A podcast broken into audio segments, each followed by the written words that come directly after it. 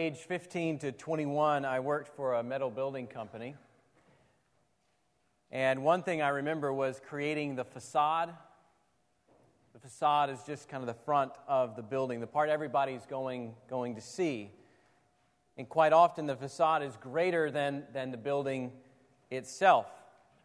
You know, you might have a facade that's 30 feet tall, but you walk around the side of the building and you see that, that the, the, the structure is actually 20 feet tall. The rest is just decoration. Right? One, um, it gives the appearance of being greater than what it is. Other times, you would build a facade to kind of hide the less attractive things. Maybe the AC unit sitting on top of the roof, or the, the plumbing vents, or the electrical panels. In any case, the facade it puts on a show, so to speak, either to cover up what's ugly or to make what's inside look more impressive than what it really is. With chapter 3, we encounter a church that, that looks good on the outside. From the street, it's an appealing church. The people seem vibrant. The church appears healthy. Everybody shows up on Sunday. They're going through the motions of their meetings. But when Jesus walks among this church, when Jesus exposes what's behind the facade, he sees that they're actually a dead church. What's a church to do when Jesus exposes their facade? What's a church to do when, when Jesus calls them dead? Is there any hope for that church? Jesus' message to the church in Sardis answers these, these questions, and in the process, we learn that a faithful church isn't a church in name only. A faithful church stays alert and diligently completes God's works while anticipating Jesus' return. Read with me God's word from verse 1. He says, And to the angel of the church in Sardis write, the words of him who has the seven spirits of God and the seven stars. I know your works. You have the reputation of being alive, but you are dead. Wake up and strengthen what remains and is about to die. For I have not found your works complete in the sight of my God. Remember then what you received and heard. Keep it and repent. If you will not wake up, I will come like a thief, and you will not know at what hour I will come against you. Yet you have still a few names in Sardis, people who have not soiled their garments and they will walk with me in white, for they are worthy. The one who conquers will be clothed thus in white garments, and I will never blot his name out of the book of life. I will confess his name before my Father and before his angels. He who has an ear, let him hear what the Spirit says to the churches. So, this is now the fifth message where Jesus begins with a vision of his glory, pointing them back to that vision of chapter 1. I hope you are getting the point. Faithfulness will always hinge on whether we are beholding Jesus' glory. In this case, he, it says he has the seven spirits of God. And the first time we saw that was chapter 1, verse 4. And I argued that the seven spirits refer not to angels, but to the Holy Spirit. Alongside Father and Son, He is the source of grace and peace. Also, in chapter 4, verse 5 of Revelation, and in chapter 5, verse 6, John identifies, he tells us that the, the seven spirits are seven torches, and then as, he identifies them as seven eyes that are sent into all the earth. Both images come from one place in the Old Testament, Zechariah chapter 4, and we looked at that a little bit where God gives Zechariah a vision of a lampstand, and it's a better lampstand than the one that was in the tabernacle. And Zechariah is looking at this lampstand with its seven burning torches, and he says, What are these? All right? And then you have the angel that's interpreting things for Zechariah, and the, and the angel gives him two answers. The first isn't a direct answer, but he says, Not by might, nor by power, but by my spirit, says the Lord of hosts.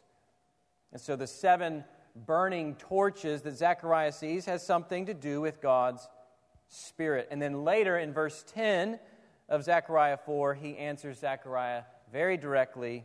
He says, These seven, so these seven torches, are the seven. Uh, that the seven are the eyes of the Lord which range throughout the whole earth. So, this is the same imagery John is using in Revelation. John is following the progression of Zechariah's vision. He identifies the seven eyes with what the seven flames signify, namely God's mighty presence in the Spirit. Also, if seven signifies fullness, then the seven spirits refer to the fullness of the Spirit's presence. And John is saying Jesus has that, okay? And it will be crucial to remember that Jesus has this uh, um, when we get to application. Jesus also has the seven stars, okay? That comes from chapter 1, verse 16. In his right hand, he held seven stars. And then in chapter 1, verse 20, he explains what the seven stars are. He says they are the angels of the seven churches. So we're seeing the fullness of Jesus' sovereignty over the angels and the churches they represent. That's important for two reasons. One, verse 5 says that for the faithful, Jesus will confess their name before his Father and before his angels. And then, two, at the time John is writing, the currency had an image of the emperor's son, Jupiter. And Jupiter is extending his hands to seven stars in a display of divinity and power. You see him sitting on the globe, right? The world. He, he's ruling the world, right?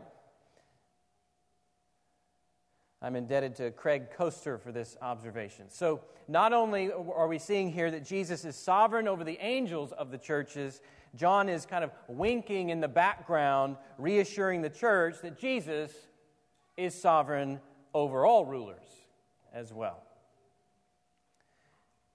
That Jesus is walking among the church in Sardis, like he walks among us, and he finds a huge problem. When we read the message earlier, did you, did you notice anything missing from the other messages? Right? Four messages have passed, and with every one of them, Jesus had something to commend about that church. With Ephesus, it was their toil and attention to sound teaching. With Smyrna, they were rich in Jesus. With Pergamum, they held fast in persecution. With Thyatira, it was their love and faith and service and, and then maturing in those things. But when we come to Sardis, Jesus commends nothing. Yeah, we have a handful uh, of folks who stay faithful, and we'll get to that in verse 4, but that's how badly this church is doing. Jesus skips commending them and goes right to exposing them. He says, I know your works. You have the reputation or the name of being alive, but you are dead. They've built a facade. In the eyes of man, they're alive. In the eyes of God, they're dead. And God's assessment is the real one. In what sense, though, can we say they are, they are dead? Okay, clearly they're still gathering. They're still impressing others around, around in, in society, and yet Jesus says they're dead. Well, in what sense are they dead? Well, they're dead to the things of God. They're dead to the things of God. Notice several clues. Verse 2 mentions that some things are about to die, and he says this in relation to their works not being complete. Okay, so God has works for them to do. like the ones that he commended the other churches for love, service, witnessing to the world, uh, patient endurance. But they haven't brought these works to completion. They go by the name Christian, but they're not committed to God's works. They're, you might say they're like the, the guy in, in Luke chapter 9, verse 60, when, when Jesus says, Come, follow me. And he says, ah, I got to go bury my father first. And Jesus says, Let the dead bury the dead. As for you, go and proclaim the gospel of God. The dead are those not committed to God's work. Also, they've been soiling their garments with the world. In verse 4, Jesus mentions a few in Sardis who have not soiled their garments, which means most of them have been soiling their garments. In Revelation, stained clothing is a symbol for moral defilement.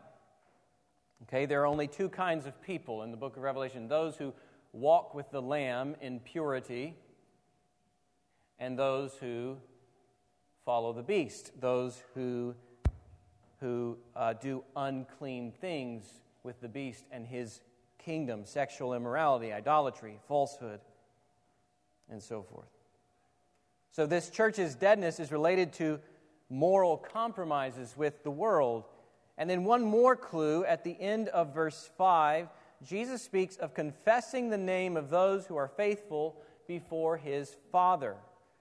That's an allusion to Jesus' teaching in Matthew 10, verse 32, where Jesus says, Everyone who acknowledges me before men, I will also acknowledge before my Father. So he's speaking about faithful Christians publicly aligning themselves with Jesus instead of fearing man. Instead of trying to fit in with the world, taking a stand with Christ.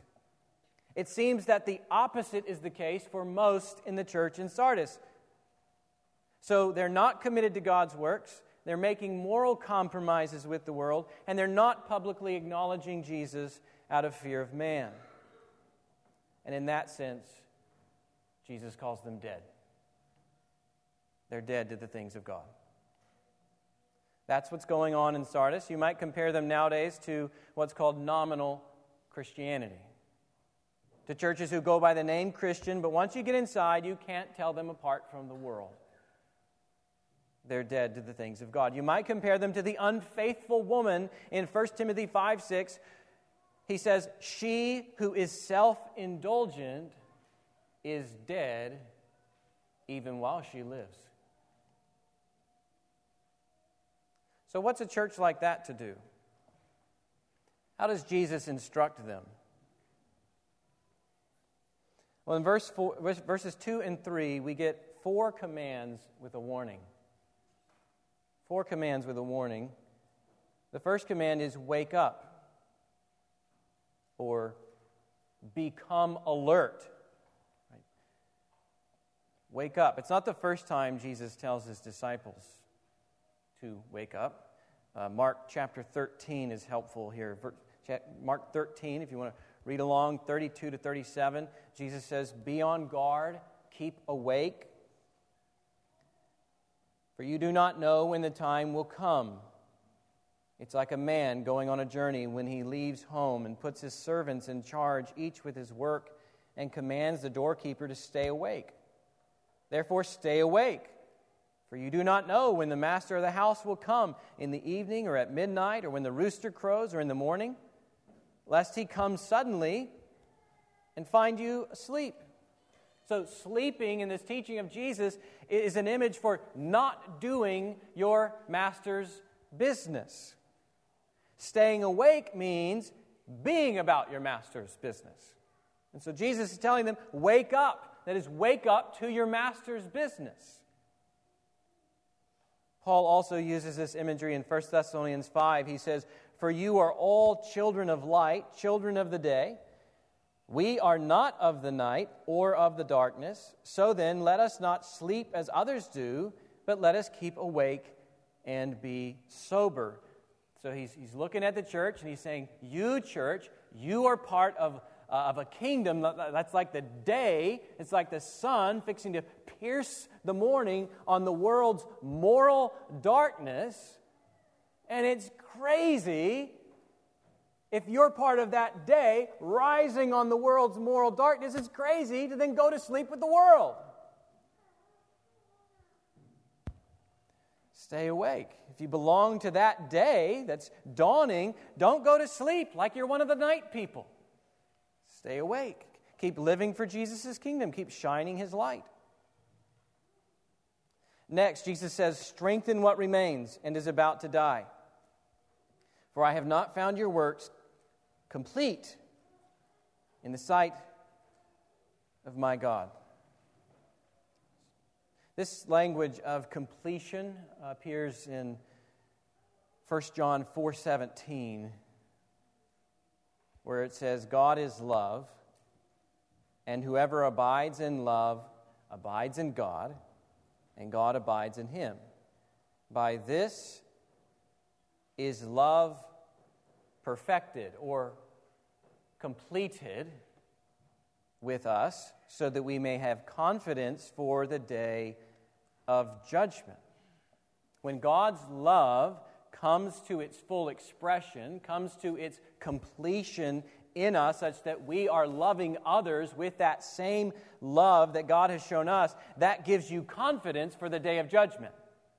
Okay? Your works of love evidence that you abide in God's love. You, you see, you, you love God's love, and His love is force is making you to love, and, and you see that, and you have confidence, like I'm real, it's there. When Jesus looks at the church in Sardis, he doesn't see these works reaching their full expression. He doesn't find them blossoming with works that please God. He finds a garden that's full of dead works. And the only hope they have is like there's these few tiny little sprouts. But even they're fixing to die unless someone starts nurturing them.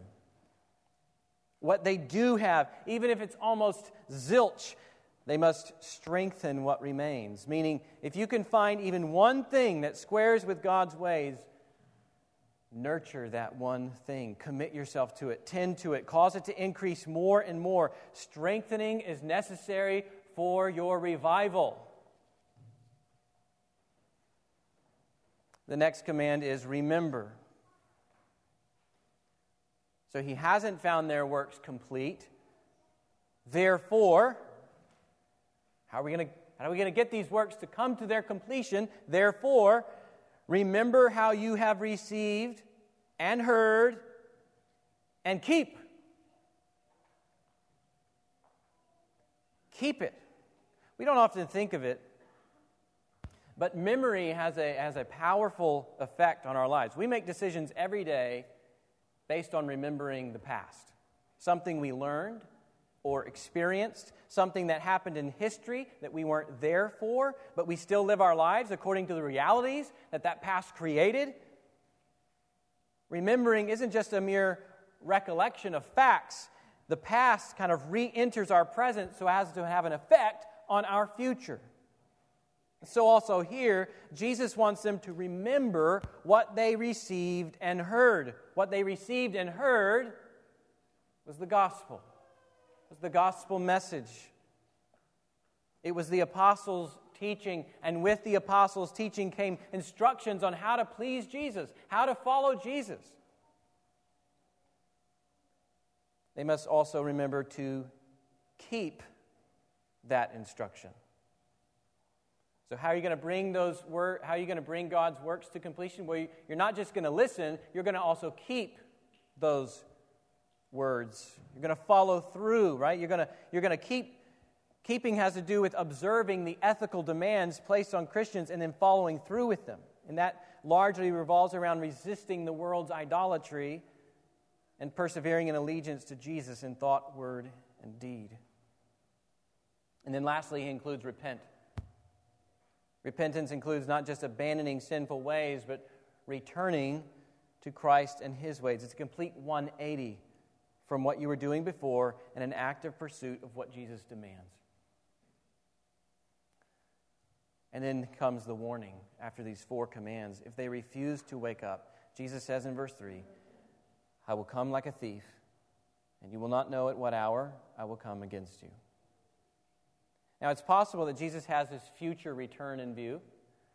It's also just as possible that Jesus is speaking of a judgment that he will bring within their own lifetimes. Either way, the point remains the same be faithful every day that your king is away. Live every moment anticipating his return. That's the way Jesus uses his teaching in Matthew 24, verse 43. If the master of the house had known in what part of the night the thief was coming, he would have stayed awake and would not have let his house be broken into. Therefore, you also must be ready, for the Son of Man is coming at an hour you do not expect. So he says, Wake up. He says, Strengthen what remains. He says, Remember, and then repent. So when Jesus exposes your facade, this is how you respond. When the Word of God unmasks your true condition, this is how you respond. For those who hear these words and keep them, there is hope. There's hope that they can join the ones Jesus describes in verses 4 to 5. Look now at what Jesus promises for those who are faithful. Jesus' promises for those who are faithful. For those who are faithful, Jesus will walk with them in white. Verse 4. Yet you still have a few names in Sardis, people who have not soiled their garments, and they will walk with me in white, for they are worthy. The one who conquers will be clothed thus in white garments. So, as I said before, having unclean garments symbolizes moral defilement, okay, moral impurity due to sin that separates you from life in God's presence. The same imagery appears elsewhere in Scripture, like with the vision of, of Joshua the high priest in Zechariah chapter 3, verse 4, where he's, he's standing before the Lord and he's in filthy garments and those filthy garments represented the iniquities of God's people. By contrast, you have those in Sardis who have not soiled their garments. Okay, that doesn't mean that they've never sinned. We know from chapter 7 and verse 14 that these same people have washed their robes in the blood of the Lamb. That's how they have become pure, how they have become white. They have washed their robes in the blood of the Lamb. And if you are sitting there today thinking, I am covered in iniquities, I am covered in sins, I have been making moral compromises with the world, you need to wash your robes in the blood of the Lamb. And when you do, Jesus will make you white. So it doesn't mean that they've never sinned, but it does mean that now that they're washed, now that they belong to the Lamb, instead of choosing to practice sin along with the world, they've chosen to walk in purity with Jesus. Of them, Jesus says, they will walk with me in white, for they are worthy meaning it's fitting to reward them for their faithfulness. As a reward, they are getting what their lives have proven that they want the most. They want Jesus the most. They want to walk with Jesus. And that is what Jesus will give them. Like Adam walking with God in the garden, those who overcome will walk with Jesus in the New Jerusalem. Like Enoch walking with God and then was taken to be with God. These two will be taken to be with God. They will be a glorified priesthood and they will serve in Christ's presence every day and night. And he who sits on the throne, chapter 7 says, will shelter them with his presence. For those who are faithful, Jesus also guarantees them eternal life. He says, I will never blot his name out of the book of life. So in Revelation, there's, there's, a, there's this book of life that belongs to the Lamb, and it contains the name of the, the names of the Lamb's followers, the names of those that God graciously chose before the foundation of the world. Those names that are not written in the, in the book of life end up worshiping the beast, and their end is eternal death, separated from life in God's presence. For Jesus to say that he would never blot their names from this book is another way of him reassuring his followers that they will gain life in God's presence. They might be disowned and cut off from their families for following Christ. They might be disowned and cut off from society from following Christ, but they will not be cut off from God. God will give them his inheritance and he will bring them into his city, the new Jerusalem. He will give them life there. For those who are faithful, Jesus will also confess their names before God.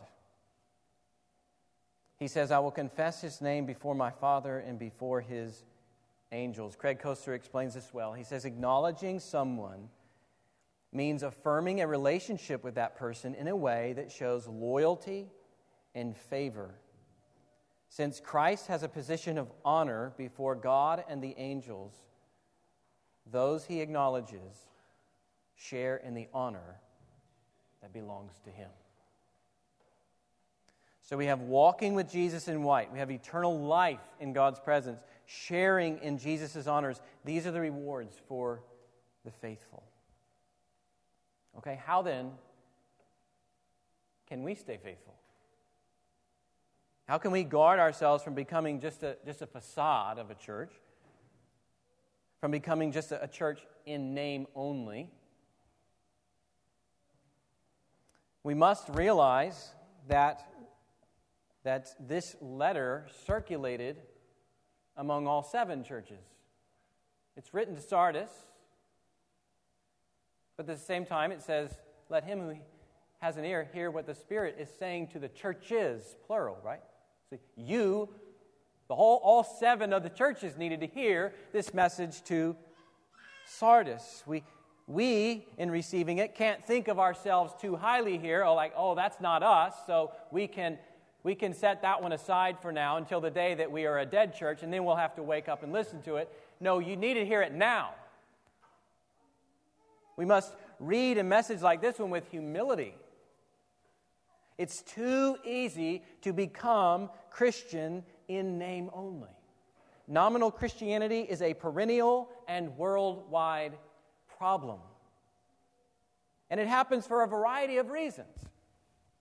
Perhaps a church begins to embrace the religious pluralism of our culture such that they no longer uphold the exclusive claims of Jesus. And at that point, what do they have to offer? If Jesus is just one way among others, why call them to repentance, right?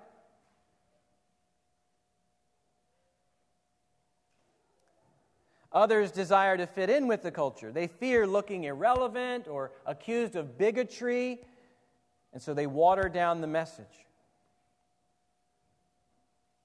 And over time, they lose the gospel. For others, materialism starts distracting them from total obedience. People begin loving their possessions more than they love Christ's kingdom. So their possessions and their love for their possessions turn, turn them into a church in name only. With others, they, they preach and teach what Bonhoeffer called cheap grace the preaching of forgiveness without requiring repentance. It's grace without discipleship, grace without the cross, grace without Jesus Christ living and incarnate. Others aren't careful enough with church membership. They baptize the unregenerate and they tolerate the unrepentant, such that over time, a false church replaces the true one. Others wear the name Christian because it best aligns with their moral and political positions, but not because they love Jesus.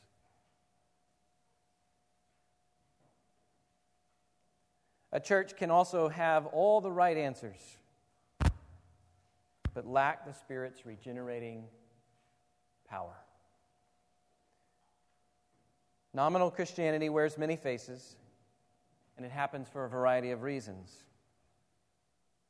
And in the face of this culture, how are we to respond so that Jesus does not say of us, You have the reputation of being alive, but you're really dead? Well, for starters, I think you need to make sure that your own faith is genuine. We need to make sure that our own faith is genuine, that you're not just putting up a facade. Now, I wrote down a few questions to to consider. They'll, they'll be posted on the website this Tuesday, but, but use them as an opportunity to diagnose your spiritual state, to determine how, how much like Sardis you might be or not. Do you hunger for God and pursue Him and pursue knowing Him more deeply, daily? Do you hunger for God and pursue knowing Him more, more deeply? Are the scriptures necessary sustenance for your soul? Are, are they bread gives you life every day? Or are you just kind of, eh, I can make it without them. I'll get it on Sunday. Or are you waking up are you having those days where maybe you miss reading and you just, I've got to get some Bible in me. I need this for my life.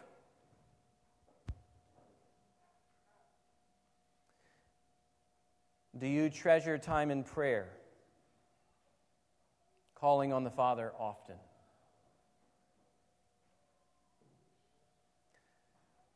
Do you sense God's presence reassuring your spirit?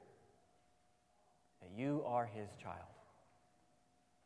that you belong to him, that you're his son, that you're his daughter. Have you reduced Christianity to hearing the word without doing the word?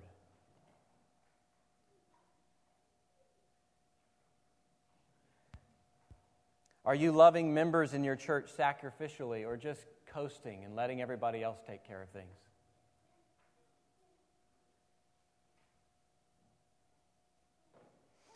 Are you a gracious, merciful person to others, knowing, knowing how much God's, how much mercy God has shown you?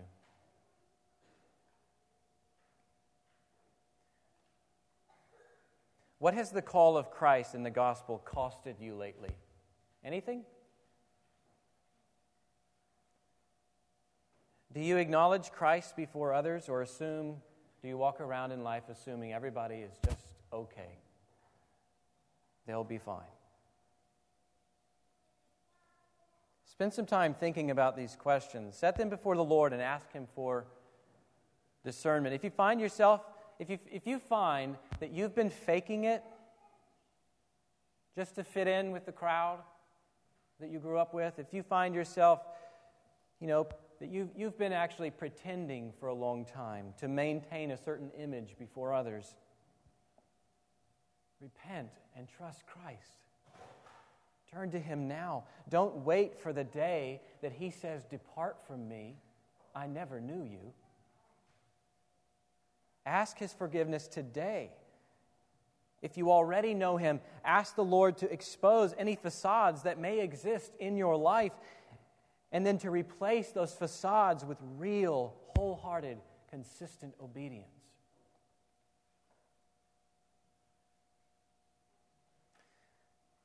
Follow the path of repentance that Jesus outlines here. Start by waking up to your master's business. Right? Become alert to what God is doing in the world and commit yourself to his ways as those ways are outlined in Scripture. Also, strengthen what remains. Regularly in the New Testament, we find this word uh, to, strengthen. Uh, Paul went from one place to the next. Right? These are new church plants, young church plants, and he went from one city to the next. It says, strengthening all the disciples. In Romans 1:11, he desired earnestly to impart a spiritual gift in order to strengthen the church. Timothy traveled to the Thessalonian church to strengthen and exhort their faith. So, in each case, what these, what these uh, saints are doing is they are strengthening the good things that are already present, that are already existent. So, strengthening here is necessary to our revival. The path of repentance also includes remembering Jesus' words and keeping them. The problem with Sardis is not that they didn't know enough or that they hadn't received what they needed. The problem is this what they did receive, they didn't do anything with it, they didn't keep it. To use the words of James, they had become hearers only and not doers of the word. We also noted how they, they weren't committed to God's works. They were making moral compromises with the world, and they chose not to acknowledge Jesus before others. How, how are you doing with these, with these things? Are you bringing the Lord's works to completion in your own life? Or are you making moral compromises with the world? You see, Jesus has appointed all of us. He has given us a specific post in His church to watch out for.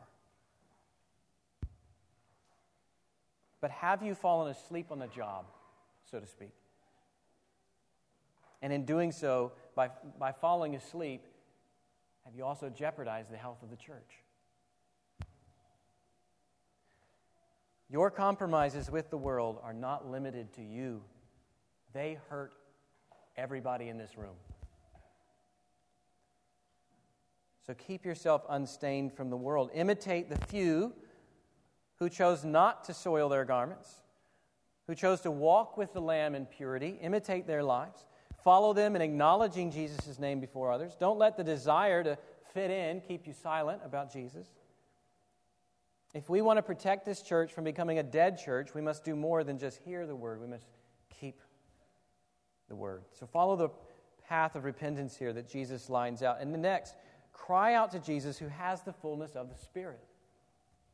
Cry out to Jesus who has the fullness of the Spirit. We know from other places in Scripture that it's the Spirit who gives life to God's people. You, some of you may remember, you know, Ezekiel 37, and he looks over the valley of dry bones, which symbolizes Israel being dead. Right? They're a dead people. They're dead to the things of God, like this church in Sardis was. And but, but he commands Ezekiel to speak the words of God over the bones, and the bones, right, they start coming to life. And, and, and at, towards the end of the passage in verse 14, God says, I will put my spirit within you as a nation, and you shall live. Another place is John 6:33 when Jesus says, "It is the spirit who gives life. The flesh profits nothing." So the only hope for a dead church is the Spirit giving life. The only hope for a church that's got just a few folks still committed to Jesus is the Spirit. And verse 1 says that Jesus has the seven spirits of God. He has the Spirit in, its, in his fullness. Jesus has the fullness of the Spirit to accomplish God's purpose. And what happened to the church in Acts chapter 2, verse 33, when the risen Jesus pours out the Spirit on the church, they come alive with bold obedience. If we want to guard ourselves from growing stagnant, if we want to protect ourselves from becoming a facade, we must keep coming to Jesus for the Spirit. We must humble ourselves in prayer, asking for the Spirit to revive and to restore and to strengthen and to empower. If something feels dead in the church, it's not uncommon for leadership teams and members to, to start turning to human means to revive the church. We need a new building program. We need new logos. We need, we need a new website. We need ministry partnerships. We need, we need special events to get some life in this church. And these things may attract people and give the impression of being alive, but none of these things will create the life that Jesus wants. Such life only comes by the Spirit. Jesus died and rose again to give you the gift of His Holy Spirit. So join each other in praying for, God, for the Spirit's life. Join each other in praying for the Spirit to revive. And then finally, live every moment anticipating Jesus' return. Live every moment anticipating Jesus' return. Christianity is not a matter of just hanging in there until the end. It's not a matter of just getting forgiveness and then living like we would have lived anyway without Jesus. Jesus has taught us how to wait for his return. Not only do we have the good, some of the good things to imitate in these other churches that he has commended already, things like diligence and sound teaching and making ourselves rich in Jesus and holding fast in persecution and growing in love and service. Not only that, but we have here a few in Sardis who are worthy of imitation as well and how they choose holiness over worldliness. We must stay alert to our Master's business. You must act wisely by readying yourself to meet Jesus, right? Like the, the parable of the, of the virgins. They kept their lamps lit in Matthew 25. A faithful church is not a church in name only. Faithful church stays alert and diligently completes God's works while anticipating Jesus' return. Now, we have the opportunity together, even right now, to remind ourselves of Jesus' return. We're going to come to the table, and I want you to be thinking about these things. How can, how can I be more faithful to Jesus? How can I live every day in light of his return and then eat? and drink together in that remembrance. He who has an ear, let him hear what the Spirit is saying to the churches.